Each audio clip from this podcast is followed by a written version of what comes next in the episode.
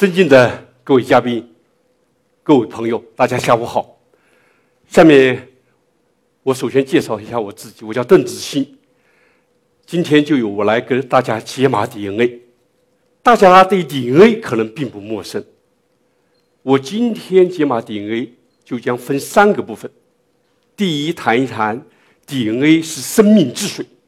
第二，谈一谈 DNA 是祸福之源；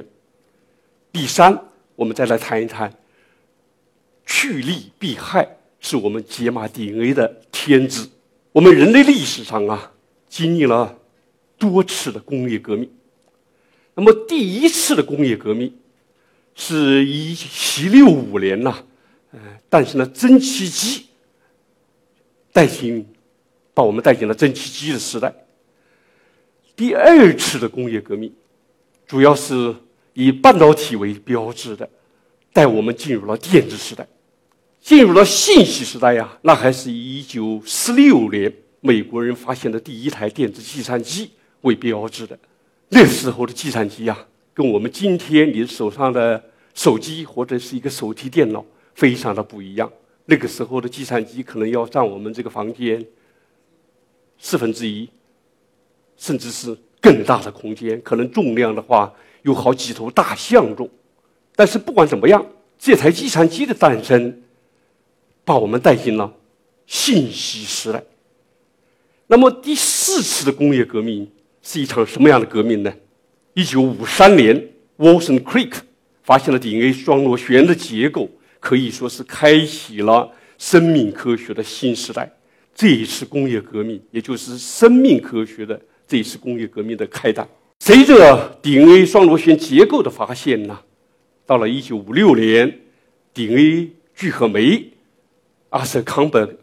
发现。六六年发现氨基酸密码子，然后七零年发现了限制类切酶，七五年研究出单克隆抗体，到了八二年，第一个基因工程的药物，也就是重组的人人胰岛素，被 FDA 批准上市。进入八三年的话，PCR 技术发现以后，可以说是我们今天的生命科学和生物产业发生突飞猛突飞猛进的变化。到了一九九零年的时候，人类基因轴计划启动；到了一九九七年，克隆的多利羊诞生。这个世纪的初期，人类基因轴计划整个的测序就完成了。所以，这些活生生的生命科学的发展，有很多是诺贝尔奖级的结果，使得我们今天的生命科学啊，可以说是迅猛的发展。嗯，迅猛的发展，这是一个全新的时代。那么我们回过头来看一看 DNA 是什么？实际上，DNA 从化学结构上来讲，它是我们把它叫做脱氧核糖核酸，是 GATC 四种碱基在体内核苷酸再加上糖基组成双螺旋的结构。但是，就是这种结构啊，编码了自然界千变万化的遗传现象，可以说是构成了我们今天生物界。无穷无尽的遗传信息资源，所以我们后来了解到，DNA 实际上是遗传的物质基础，它编码基因，转录成 RNA，再翻译成蛋白质，这个叫中心法则。这一个法则使得我们知道基因的作用和意义，每一个基因都控制着生物的遗传性状，一个基本的单位，控制一个遗传性状。而我们今天的基因轴就是若干基因构成一个生命体的基因遗传信息的总和，我们把它叫做基因组。DNA 除了基本结构之外，还可以进行一些修饰。有的修饰是发生在碱基上，叫做 DNA 的甲基化。这个甲基化最初看来好像并不是那么的重要，但是。最初因为什么呢？是作为细菌防卫自己的 DNA，不被外来生物的 DNA 所侵袭，所以给自己的 DNA 戴一个帽子。所以他认识他发生他编码的限制类切酶就不切他自己，只切外来的 DNA。后来发现原来这种标记呀非常的重要，基因的转录、翻译以及基因的表达调控都受到甲基化的控制，所以出现了一个新的学科，也是得了诺贝尔奖的学科，叫表观遗传学。除了 DNA 碱基上的甲基化以外，刚才主持人也提到，有另外一种修饰，我们叫做流修饰，这也是有幸是作为我的团队呀。攻克了二十多年的一个成果，从一个漫不经意、司空见惯、比芝麻还要小的偶然现象，最后阐明是在 DNA 的结构上有一种新的元素整入，而且是在 DNA 的骨架上，我们叫做磷硫煊化。这种磷硫煊化，今天也知道它有很重要的生物学意义，可以作为一种全新的细胞的防卫反应，也可以抗氧化。抗酸、抗碱、抗压力，可以助生物细胞的生长，还有新的意义逐步的在发现。所以我的团队现在也还是非常在这个领域非常的忙碌和开拓。这个修饰就是把 DNA 骨架上五种蛋白合力，把 DNA 上面把这个半胱氨酸或者是硫酸根的硫从无机的转移到 DNA 的骨架上面，是修饰后，是复制后的一种修饰。为什么说 DNA 是遗传的物质基础，而不是蛋白质呢？实际上，我有我要告诉大家一个最经典的，就阿弗雷做的一个转化实验，使得我们提起它，我记忆深刻。他当时用蛋白质转化小鼠生物不得病。而用 DNA 转化小鼠的时候，就产生了治病的效果。他们用 DNA 转化，同时用蛋白酶把蛋白切成碎片，不治病，就说明 DNA 在起作用。而当在 DNA 和蛋白的混合物里头，他把 DNA 用 DNA 酶切断的时候，小鼠仍然不生病。所以从此证明了这样一个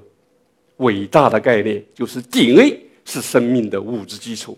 所以现代生命科学就以此诞生了，就是以这个结构的揭示揭开了序幕。DNA 编码了色彩斑斓的生命世界，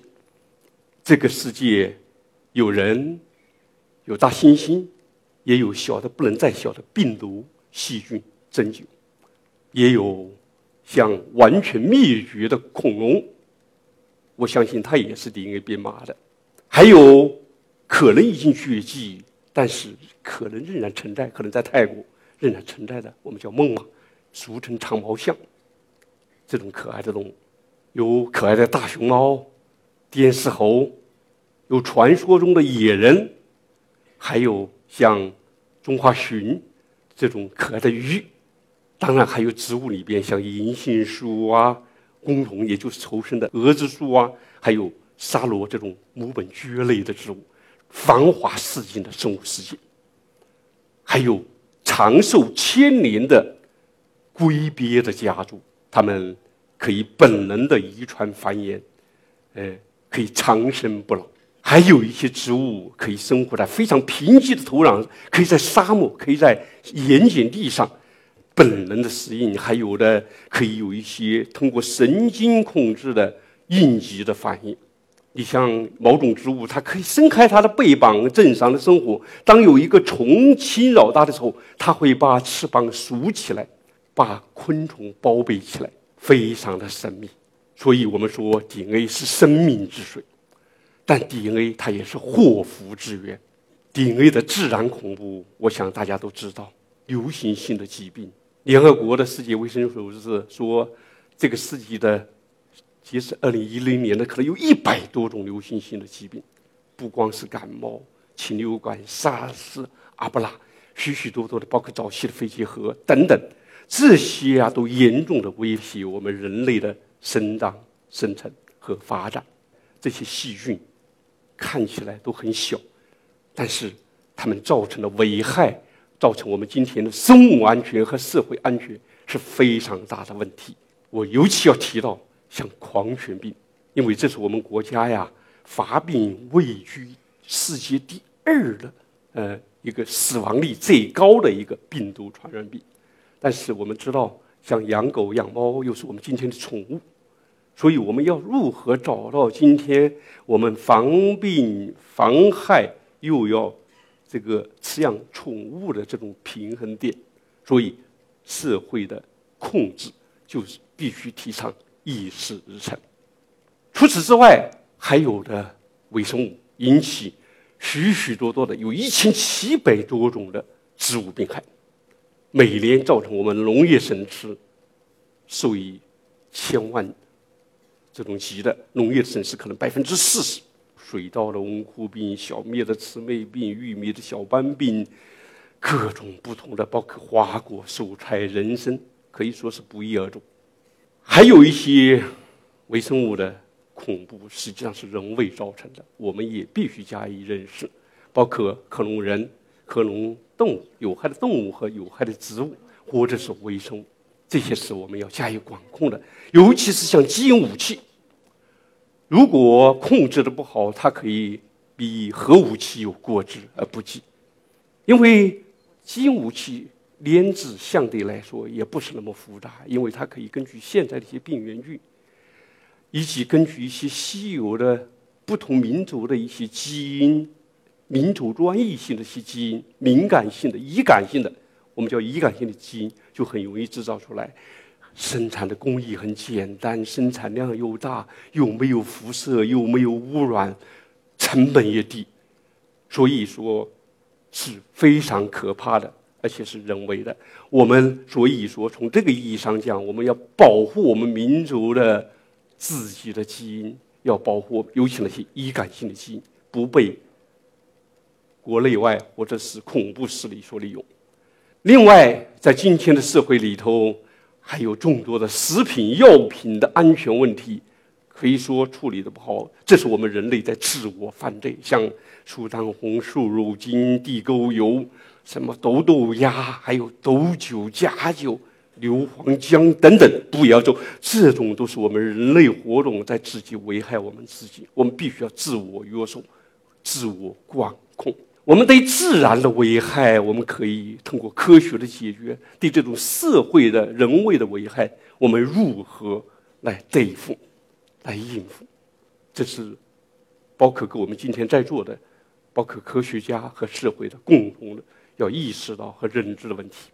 当然，DNA 也是财富，像根瘤菌、花生、大豆、木薯根部都可以结很大的瘤子，这些瘤可以。固定空气中许多的氮游离的氮，把它产生像硫酸铵这样的肥料，所以不用施肥就可以生长的枝叶繁茂。氮的很大一部分都是靠这种生物来固定的。还有有些细菌，它可以像甲状胞菌，它可以把寒冷空气中的一些水雾把它凝聚成为雪花，可以来装点我们的江山。还有一些细菌，它可以跟在含钙的环境中间呐，形成钙的微晶体。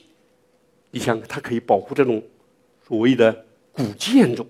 看这样，而且美丽的色彩，实际上都是细菌在这里起作用形成的微晶体。到转基因这个方面，像农业的转基因食品产品，更是超出了我们今天生物自有的一些固有的有益性状。像保鲜期长的番茄，抗除草剂的大豆，你看到这个东西，你不要说它是鸡蛋，它实际上是大豆。还有抗虫的棉，就是把舒阴菌芽孢杆菌的 Bt 基因转进去以后，就可以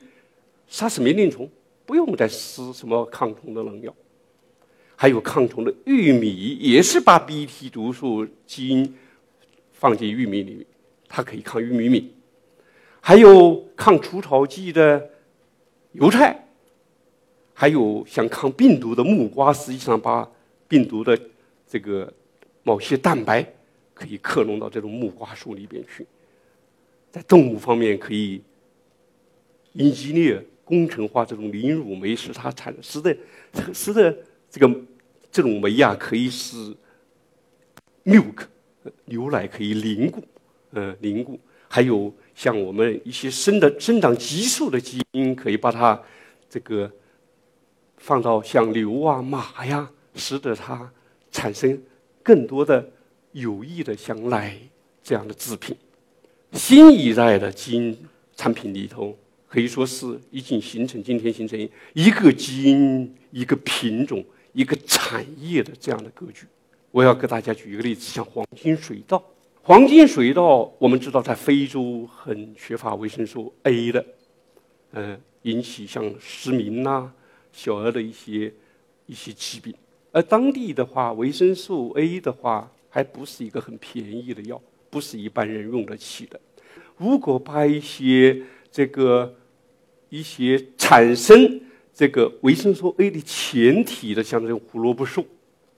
有些基因给它装进去，水稻就可以产生这种前体物质，最后可以合成合成维生素 A，就可以吃了这种水稻，就可以解决非洲的这个像麻疹啊、痢疾啊和双目失明的这样一些问题。还有我们这个人工的草皮，我们今天草皮生长也很慢，也很低。我想大家如果进入到一个环境，如果长得像芦苇荡一样，你也不愿意进去。这些转基因的草皮生长又慢，你也不用经常的割草，环境可以美化我们的环境，嗯，生长也非常慢。还有像番茄啊、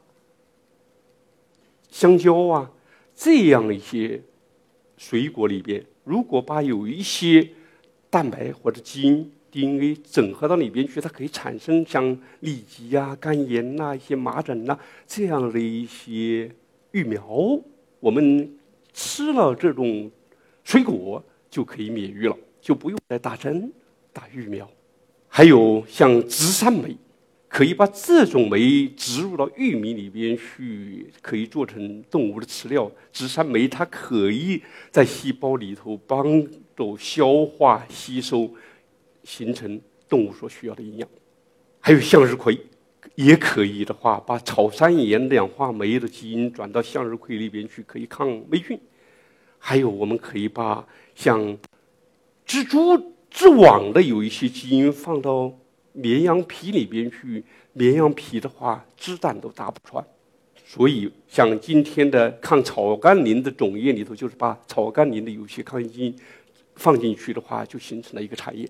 还有可以把鱼类的，就说动物、植物都可以进行这种诱种，我就不再这举这种例子了啊。另外，我们知道传统的动植物的改良，可以把这个鲫鱼、把鲤鱼通过把它们的卵取出来，注射到金鱼卵里头去，把把它把它把它们的 F messenger 注射到这这这个呃这个受精卵里头去，就可以形成鲫金鱼或者鲤金鱼。这是传统的动物幼种，而今天的 DNA 技术的话，就是所谓的动物基因工程，可以创造新的物种，改变物种，赋予它一些全新的性状，可以用于动物器官的移植，解决我们人体某些器官移植时候的步骤，还有一些遗传的疾病，像我们要了解它是单基因控制的还是多基因病。然后可以进行基因治，包括这种病，像癌症呐、心血管呐、脑血管、精神病、糖尿病、风湿病，还有免疫性的疾病，血友病、色盲、白化等等，很多这种疾病，遗传性的疾病，可以通过知道它的机制，就可以通过知道它单基因病、多基因病，可以进行追根溯源，进行基因治疗，嗯，换基因，嗯，这是治本的，治本的。现在生物技术还增强我们的健康水平，嗯，像羽毛，我刚才已经讲了，还有我们可以工程化某些微生物，它本来产某种酸，破坏我们幼儿牙齿的釉质。如果这种微生物改变以后放到牙膏里去的话，它可以这种产品就不会有这种破坏作用。所以，一个小的微生物的改造可以形成新的生长产业的生长点。那么我再稍微谈一点药物，像青霉素，可以说是现代药学的奇迹，尤其在二战期间拯救了成千上万的士兵的生命。我们也知道，在二战战中国战场上，青霉素也是比黄金的多少倍。后来发现这种微生物啊，很多的都产生，植物也产生一些抗细菌、抗真菌、抗病毒、抗糖尿病、抗降低胆固醇作用越来越广泛，但是在发酵过程中又有 DNA，像病毒它可以来捣乱。今天这个药物的市场可以是经济价值非常之大，呃，药物品种有一百多种，每年的话市值都超过了三百亿以上，占整个药物市场要超过百分之二十。我们每一十种十多种的话，单子产品都超过十个亿美金啊！我们了解了 DNA，了解了它的利和害，我们去利避害，是我们今天所说的要解码 DNA 的天职。我们地球今天面临着很多的威胁，人类的挑战很大，因为能源的危机、资源的危机、食品、药品，还有生物物种的消亡，这都是给我们人类提出了巨大的挑战。地球也是石化资源开始淡缺，环境越来越恶化，这些化石的资源都是不可再生的，嗯，迅速的枯竭，而且产生大量的二氧化碳气体排放到我们这个。地球的空间，还有焚烧垃圾，还有一些环境的污染。我们今天大量的碳资源呐，都不可再生，当然都是能源副业、能副产品，没有充分利用。全球每年有一千七百亿吨的生物质，利用率只有百分之三点五。我们如果能够把它的利用率改变成百分之五啊，我们就可以，好比说用到它生产。柴油或者石油，今天我们整个全球的石油的总量都可能达到。我们每年生产的七亿吨的秸秆，其中两亿吨都是就地焚烧的，而且这种就地焚烧的话，要靠农业生物技术来改变它。我们今天很多的产品，像通过生物炼制发展细胞生物工厂来进行生物催化，把这种可再生的。生物生产过程中的副产品变成能源产品、生物材料、化工产品，像有一些这个洗涤呐、化工产品呐，有益的。我们生物能源上面可以生产各种不同的液体的燃料，嗯，像乙醇，原来我们汽油用它替代汽油，生物柴油用柴油和航空燃料的替代品，但是这些产品呢？你像乙醇附加值低，也容易腐蚀这个储存的设备，也也不能管道运输等等很多的问题吧。而且生物柴油也是植物油和天然气加醇反应得到的有一些问题，所以发酵法生产柴油现在可能是出路。嗯，但是这个原料也是我们赖以生存的粮食啊。嗯，你像二零零六年美国大肆的发展这个生物油，那么使得。这个整个的玉米的需求量增加，产量上涨百分之七十六，所以发展的方向就是要用微生物的方法来改造代谢途径，用合成生物学的方法，而且要发展种植非粮的原料。另外，把环境中间大量的有毒有害化合物，像二恶英、多氯邻苯、多溴的联苯醚等等，把它转化成为二氧化碳和水，靠微生物。我们有毒有害的化合物，人类活动产生很多。焚烧垃圾，刚才讲了，我们反对，但是还是每年有很多垃圾被焚烧，所以这种活动还要靠我们人类活动自己来解决，最终都要靠微生物的这个来把它降解成为二氧化碳和水。像尼古丁，我们知道是很有害的，对身体有抑制神经中枢，可以是说是麻痹我们的心脏，还有血压升高等等，这种。有有一种微生物，它就可以降解它，使得它变成二氧化碳和水。石油也是污染环境以后，海边的话，生物身上都是一身油，根本就无无法生成微生物。废水处理、土壤环境的修复，现在就是要构建超级的微生物，使得它生长快速，把很多降解环境废物的基因都整合起来，使得它超级的对付这个地球上的一些。严峻的污染，所以新的疾病不断的出现。我们今天还要发展合成生物学的技术，使得它通过就像今后的药物的产生，就跟摆拼图一样，我们把这些基因把跟它的化学结构进行分解，分解成各种不同的模块，哎，然后这些模块基因功能了解清楚以后，就把它放到边上去拼头块一样拼出某种意想的药物。你像某一个药物改变一个羟基的结构，颜色发生变化，功能发生变化，所以这都是今后趋利避害的方向。所以说，合成生物学是有广泛的前景。我们说，生物学家和工程师联合起来对生物进行重新布线和编程。若干年以后，我们就可以生产更廉价的药，为汽车提供绿色的能源，为治疗癌症等等医学的杂症提供技术的支支撑和手段。这种改变我们生活，我想的话，这个世纪听下来，我不知道大家被说服没有。确确实实生命科学的世纪，我们不了解、不理解生命科学，就无法理解这个世纪；不把握生命科学，不解码生命，我们就无法征服，就无法